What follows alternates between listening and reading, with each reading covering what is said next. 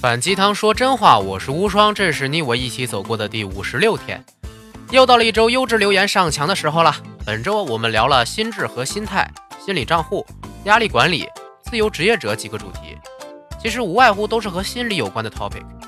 心理问题啊，一直是人类的一个大病，心理出现了问题，往往要比身体出问题更难治好。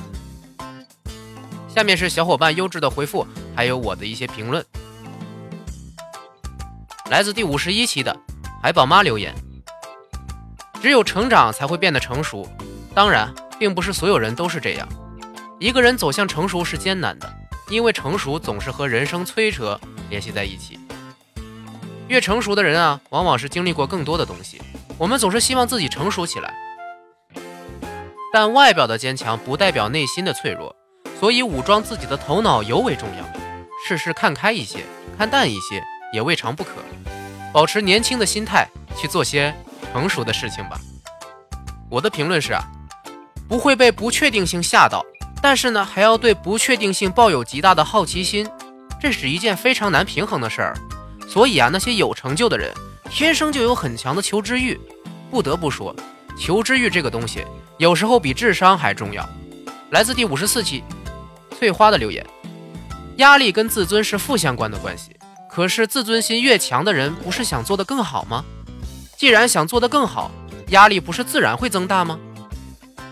我的回答是，自尊水平高是因为对自己的评价高，可以理解为自信。他想做得好，更重要的是他认为自己能做好，信手拈来。这样的人呢，给自己的压力是适当的，而不是过量的，所以啊，不会因为压力而痛苦。那些担心自己做不好的人。还需要做成功来证明自己能做好，在这个阶段啊，他们还在建立自尊水平的过程当中。来自第五十五期顺的留言：自由职业者像雄鹰，目标是云霄，是太阳，是无止境的高度，做事高效，精于思考，永远能超出老板的期待。一个优秀的自由职业者其实就是一家公司，是企业最受欢迎的人。这种职业者比打工更为艰苦，还要承受别人的评价和自身的压力。这种职业者有一个斗士的勇敢和心态，虽然并不幸福，但是值得尊重。我的回复啊，这就是公司里分别有创业者心态和打工者心态的员工的区别。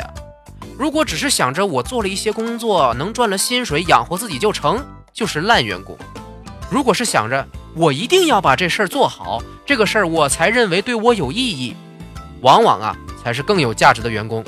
硅谷之所以厉害呀，就因为那里的人大多数都是以创业者心态在工作的。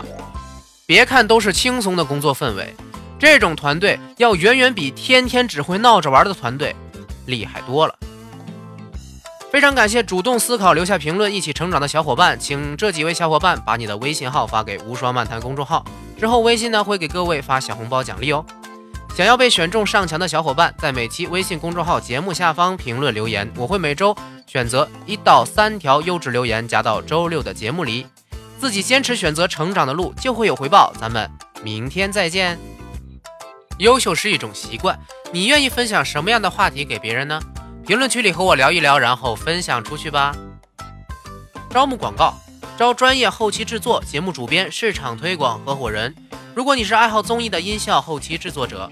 或者是认可知识服务的有趣的文艺青年，或者你是有过平台合作经验的市场达人，快到碗里来和我们一起内容创业吧！请联系我们的微信公众号“无双漫谈”哦，我在这里等你。